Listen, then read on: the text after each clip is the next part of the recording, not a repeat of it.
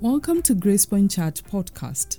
We proclaim Christ crucified and uphold him as the only hope for the fallen world. Hi, everyone, and uh, welcome back to our GG reading. Remember, we are looking at that book, Christ's Call to Discipleship by James Montgomery Boice. Now, we have already covered two chapters. So, the first chapter was the call to discipleship. Then, in the, the second one was in the school of Christ. And today, we are looking at the third chapter that is taking up the cross. Taking up the cross. So, we're looking at page 34 to 44, and today we are attempting to do this in one go. This is how James begins, quoting from Luke 9 23 to 26. If anyone would come after me, he must deny himself and take up his cross daily and follow me. For whoever wants to save his life will lose it, but whoever loses his life for me will save it. What good is it for a man to gain the whole world and yet lose or forfeit his very self? If anyone is ashamed of me and my words, the Son of Man will be ashamed of him when he comes in his glory and in the glory of the Father and of the holy angels. Luke 9 23 to 26. Now, at the beginning of these studies, I wrote that there is a fatal flaw in the professing church today a lack of true discipleship. Discipleship is talked about, of course. There are books about it, particularly about what is called discipling other people. Words are not the problem. What is lacking is the thing itself. But what are we to say about this next theme? The need of self denial expressed as taking up the cross. In this area, it is not only self denial that is lacking, it is an area about which we do not even speak. This would be puzzling to saints who lived before us. If they could observe us today, they would never understand how we can profess to follow Jesus and at the same time ignore self denial. Because to them, self denial would seem to be the very essence of what it means to be Christ's. Today, some argue about the essential marks of the church. It is customary to speak about faithful preaching of the word and faithful administration of the sacraments as marks. To this, some would add church discipline. What a shock it would be to many who stop at this point to learn that Martin Luther, among others, considered suffering to be a mark of the church and a badge of discipleship. One of the memoranda drawn up in preparation for the drafting of the Augsburg Confession, the chief doctrinal statement of the Lutheran communions defines the church as the community of those who are persecuted and martyred for the gospel's sake. The definition seems extreme to easygoing, materialistic Christians. But it is not extreme in view of Christ's words to those whom he challenged to come after him. To this he said, If anyone would come after me, he must deny himself and take up his cross daily and follow me, as we see in Luke 9 23. This is the hard saying of Jesus about discipleship we can perhaps handle the call to follow him, particularly if you do not think too deeply about what following Jesus Christ means. We can perhaps even handle the thought of being in Christ's school and taking up on his yoke. That at least seems only to involve hard work. But a cross, self denial, a cross means death. Death to self, and that is not an easy thought to contemplate. No one wants to die, yet that is what Jesus told each of his followers to do daily. So we start with a subtitle here Self esteem or self denial?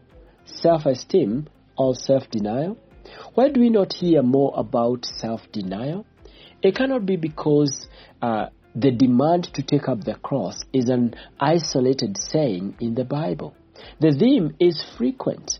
The command to take up or bear the cross occurs five times in Christ's teaching.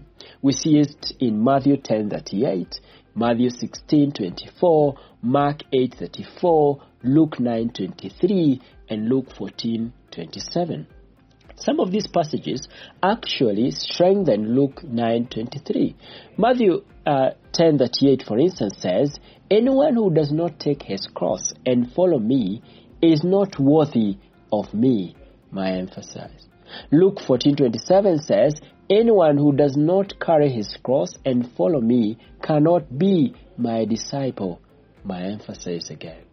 This last text teaches that there is no salvation apart from cross bearing. Yet it is an extremely rare matter to hear any of these texts spoken of forcefully. Walter J. Chantry, a pastor of Reformed Baptist Church in Carlisle, Pennsylvania, is an exception to this. He has written a powerful book about cross bearing entitled The Shadow of the Cross Studies in self denial. At the beginning of this book, he too notes today's neglect of these essential gospel elements and searches for explanations. One explanation is the perversion of these doctrines in the past. Past periods of a church history have witnessed fanatic bursts of asceticism in which peace with God or sanctification was not to be found in cutting oneself off from the most important uh, normal contacts with the world. Monasticism is illustrative of that. In the early church, the first great monastic was Antony.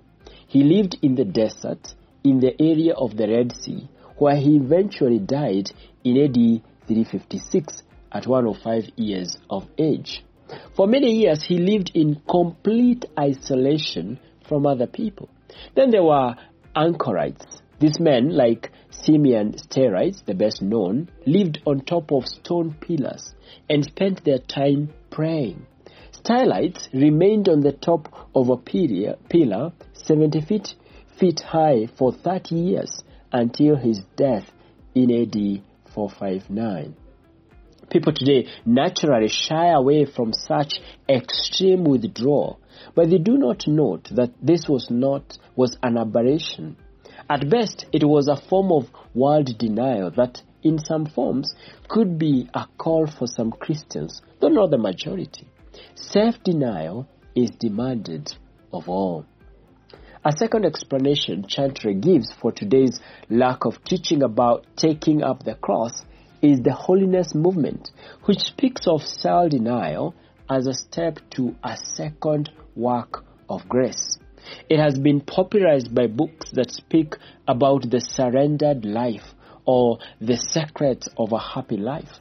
According to this teaching, the Christian begins by simple faith, but then process progresses to growth or happiness by learning to give up self for Jesus.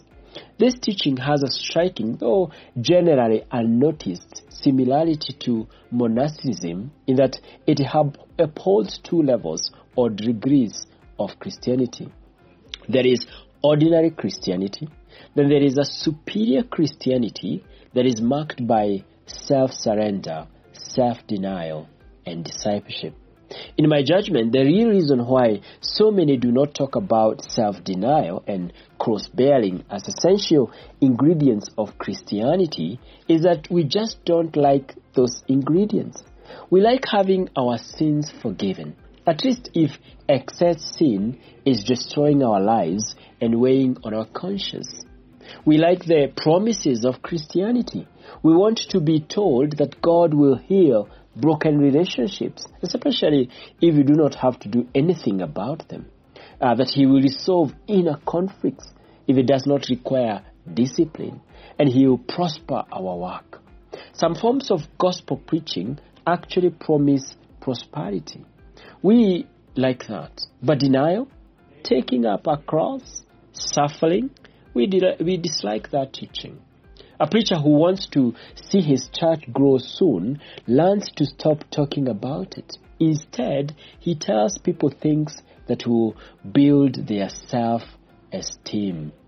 So the cross is neglected, and professing Christians are allowed to go their own ways, live for self, and at best miss the fullness of the gospel. At the worst, they are encouraged to think that they are saved when actually they may not be Christians at all. Saying no to self, uh, one saying no to self, one of the most important things to be said about Christ's stringent definition of discipleship in Luke 9:23 is that the elements he mentions cannot be separated from each other or even be made progressive steps in the Christian faith, in the Christian life. That should be obvious from the way Christ states his demand. If we had uh, if he had intended a progression, at the very least, we would have expected him to put follow me first, then the matter of self denial, and perhaps lastly, the matter of taking up his cross. But that is not what he does. Jesus first speaks of anyone who might want to come after him or be his disciple, then he spells what uh, that coming after him means. Entails one, self denial, two, taking up the cross, and three, following. Moreover, as the following verses show, if a person rejects those elements of discipleship, he may be trying to save his life and gain the world. But the result will be losing of his very self. He will be rejected by Christ when he returns in glory with his holy angels. Now, that is a quotation from that book. Now, as soon as we think about these terms, it is evident why this is true.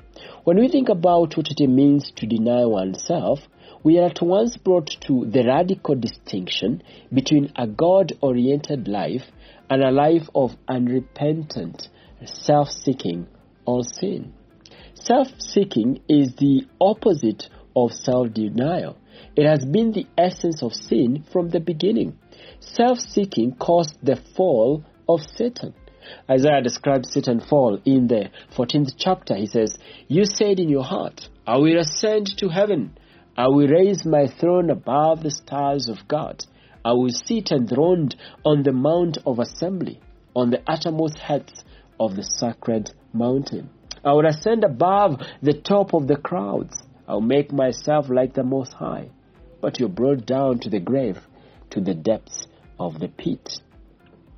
The most noticeable feature of Satan's boast is the fivefold reputation of the words, I will, I will, I will. I will ascend to heaven. I will raise my throne above the stars of God. I will sit enthroned on the mount of assembly. I will ascend above the tops of the crowds. I will make myself like the Most High. My emphasis there. This is sad about true, this is sad but true expression of self-seeking. God had a will that included a proper given place for Satan. But Satan was dissatisfied with that. He wanted to place himself first in the universe. God replied that he would be brought down to the pit. This spirit has passed to our race through the fall of Adam. It is why the Bible describes us as self seeking sheep. We all, like sheep, have gone astray.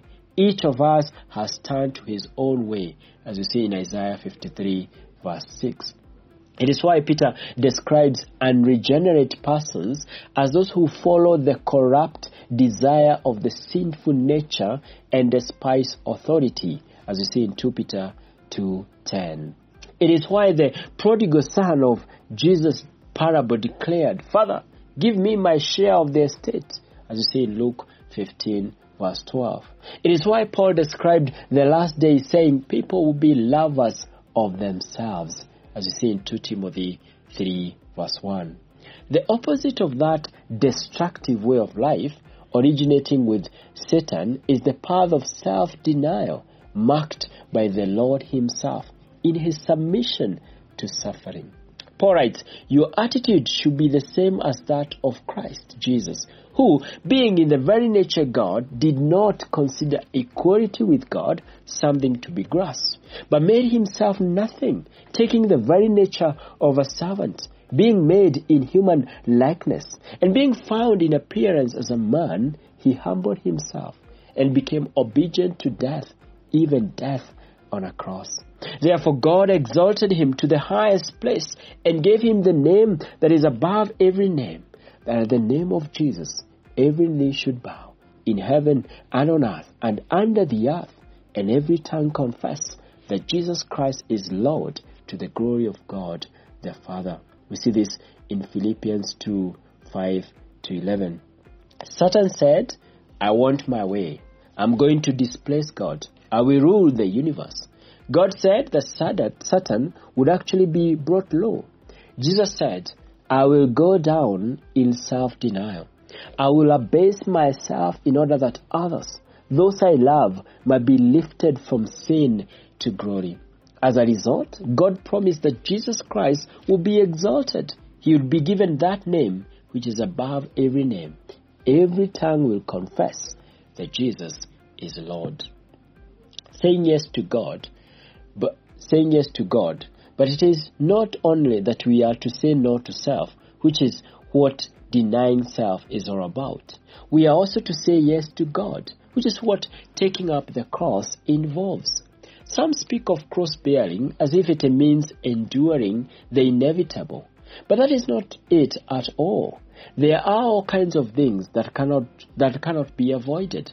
A physical handicap, a deficient academic background, a drunken husband, a profig, profligate wife. People sometimes refer to such inevitable things as my cross, but they're not crosses. They're just inescapable limitations, trials. Real crosses involves the will.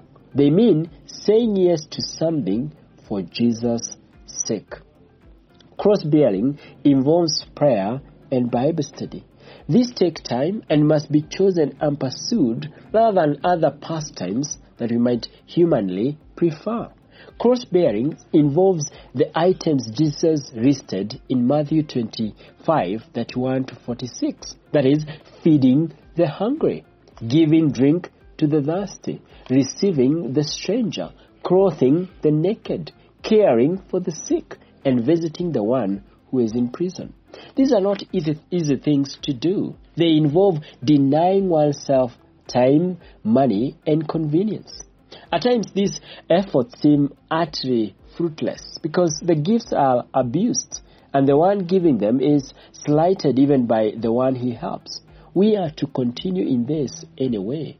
Doing so is saying yes to Jesus. Cross bearing involves witnessing. It means putting oneself out of the sake for the putting oneself out for the sake of those ones God sends into our lives. Essentially, cross bearing means accepting whatever God has given us or made us and then offering it back to Him, which is your reasonable service, as you see in Romans 12:1 in the KJV. That phrase from Romans 12 is in a passage that describes us as God's priests, making sacri- sacrifices that are holy and pleasing to Him. What is it that a priest offer? They offer only what they have first received. They take the gifts of the worshipper and then they offer them up. You and I are in that position. The gifts we receive are from God. We take these gifts, whatever they may be, and then offer them up to God with thanksgiving. The demands of cross bearing. Here we see the idea of a cross itself indicates what cross bearing involves. Walter J. Chantry, whom I mentioned earlier, presents the demands of cross bearing. I draw on his outline. Here is what he says.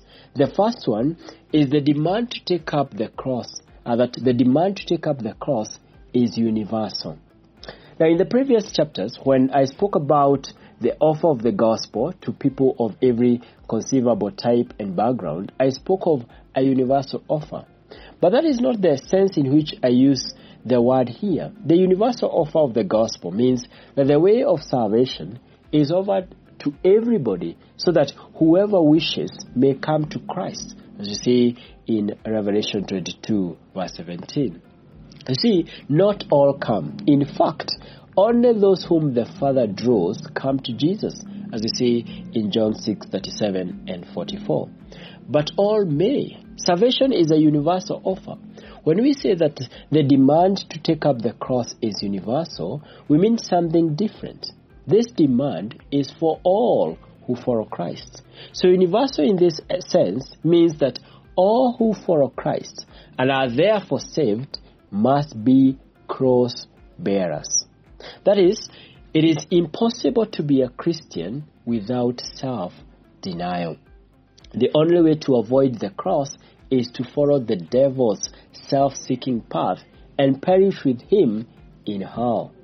Chantry writes, It is this most obvious aspect of our Lord's teaching which has been forgotten or ignored by modern evangelism.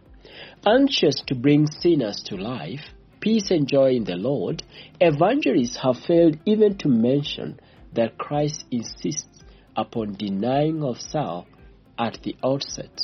Having failed to pass on our Lord's requirement and forgetting it themselves, evangelists have never questioned whether their converts with self centered lives are truly followers of Christ. Assuming that it is possible for a man to be self indulgent and yet heaven bound, Bible teachers look for some way to bring egocentric men to a higher spiritual plane. Then self denial is taught as the requirement for a second work of grace. Those who have, uh, those who save texts demanding a cross for the deeper life have cheated their hearers in evangelism. Without a cross, there is no following Christ. And without following Christ, there is no life at all. An impression has been given that many enter life without uh, through a wide gate of believing on Jesus. Then a few grew, go through the narrow gate of the cross for deeper spiritual service. On the contrary, the broad way without self denial leads to destruction. All who are saved have entered the fraternity of the cross. The second one is the demand to take up our cross is perpetual. This point is similar to what I wrote in chapter 1, only it is stronger. Earlier I said that following Christ requires perseverance for the reason that discipleship is not simply a door to be entered, but it is a path to be followed. Having entered upon that path, the disciple proves the validity of his discipleship by pursuing it to the very end. Taking up the cross is like that. But when Jesus uses the word daily, saying, Take up the cross daily and follow me, he is saying something stronger in that the cross must be taken up afresh each day. When we turn our backs on our path to follow Christ, that is indeed taking up the cross. Having started out in that way, we must keep on. There is to be no turning back to bury a father or a mother, to purchase a piece of property or whatever. But in addition to that, taking up the cross is also consciously to take up the self denials and opportunities for serving others that each day brings. Chantry says, bearing a cross is every Christian's daily conscious selection of those options which will please Christ, paying the self and aim at putting self to death. It is a teaching for the recruit, not merely for the seasoned warrior. The third one is taking up our cross is intentional. So, so far we have seen uh, the first one that the demand to take up the cross is universal. It is for everyone who would be a disciple. The demand to take up our cross is perpetual. We do it every day. And the third one here is that taking up our cross is intentional. This is the point I made earlier when I spoke of saying no to self in order that we might say yes to God. It is implied in Christ's command If anyone would come after me, he must deny himself and take up his cross daily and follow me. No one may take up the cross for you. A grandmother cannot take it up. A husband cannot take it up. Your children cannot take it up. You must do it. Furthermore, you must do it willingly. True, God must make you willing, for none of us is willing uh, for himself. But when God worked upon us so that we cherished before, we now repudiate, and what we despised before, we now cherish, when he has done that, it is then of our own free will that we take up our cross and follow Jesus. The soldiers of Christ are not slaves. They are freed men and women who count his service their greatest joy. The fourth one is that taking up our cross, taking up our cross daily is actually painful. Taking up our cross daily is painful. In Jesus' day, crosses were not the beautiful, polished gold and silver ornaments we frequently see today. They were made of rough wood, crudely shaped. To pick up a cross hurt the hands. To carry it on one's back meant working the splinters of the wood into the skin of one's shoulders. Were, there was nothing pretty about a cross. A cross hurt. So does Christian service at times. A moment ago, I wrote that Christians count it joy to be engaged in Christ's service, and that is true. Nothing must detract from that. But that joy is often found in pain, just as with Jesus, who for the joy set before him endured the cross, scorning its shame, as you see in Hebrews 12, verse 2. The same text says that we are to run that race, having our eyes set on Christ as our example. The fifth one is that a cross is mortal. That is, it has one purpose and one purpose only to put the crucified one to death. Death on a cross is a slow death, but it is a certain one. Death to self importance, to self satisfaction, to self absorption, to self advancement, self dependence, on and on. Death to self interest because you serve Christ's honor.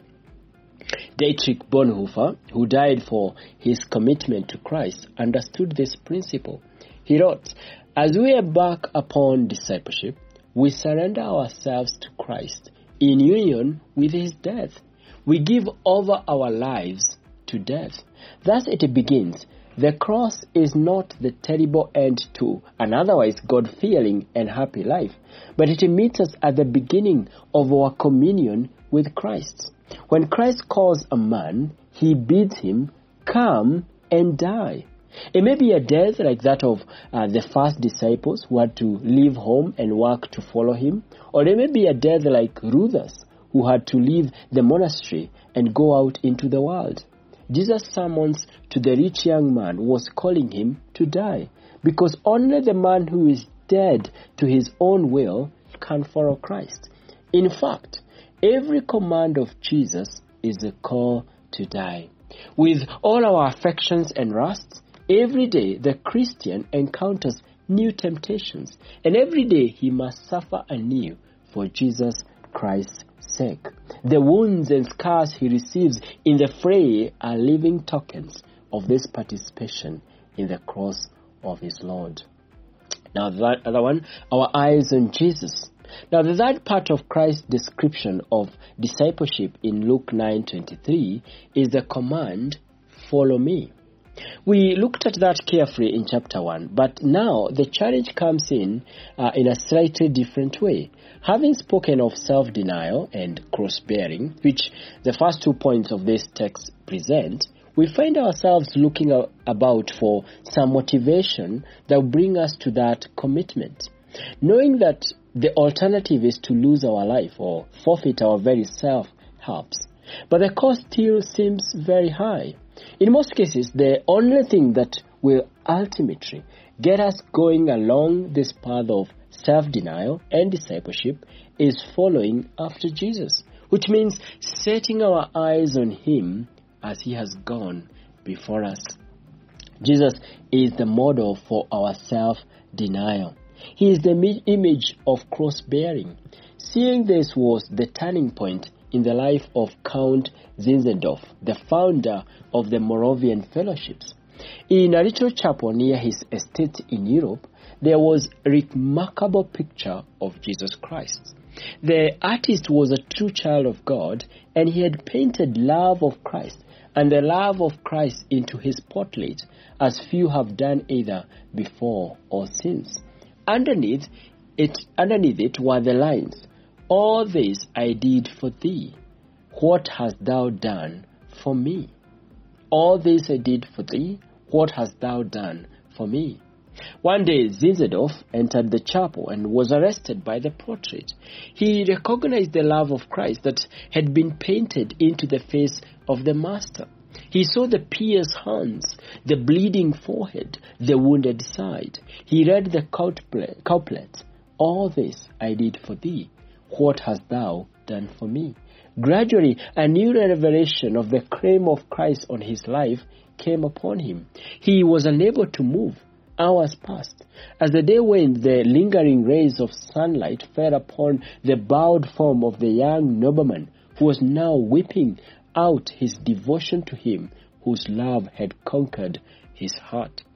Zinzendorf left that chapel a changed man. He went to work through the Moravians whose missionary interest and Christ-like service have encircled the globe. That is what moves a person to follow after Jesus in the path of denial. It is what moves one to be a Christian in the first place. Not the promise of rewards, though there are rewards, or an escape from hell, though following Christ does mean deliverance from hell. We are moved by the love of Jesus, for which he endured the cross. People won by that love will never cease following after Jesus. They make every effort to enter through the narrow door, as you see there in Luke 13 24. And that is the end of that chapter. Thank you. Thank you for listening to today's episode of Gracepoint Church podcast. For more information and for past episodes, please check our website gracepointchurch.com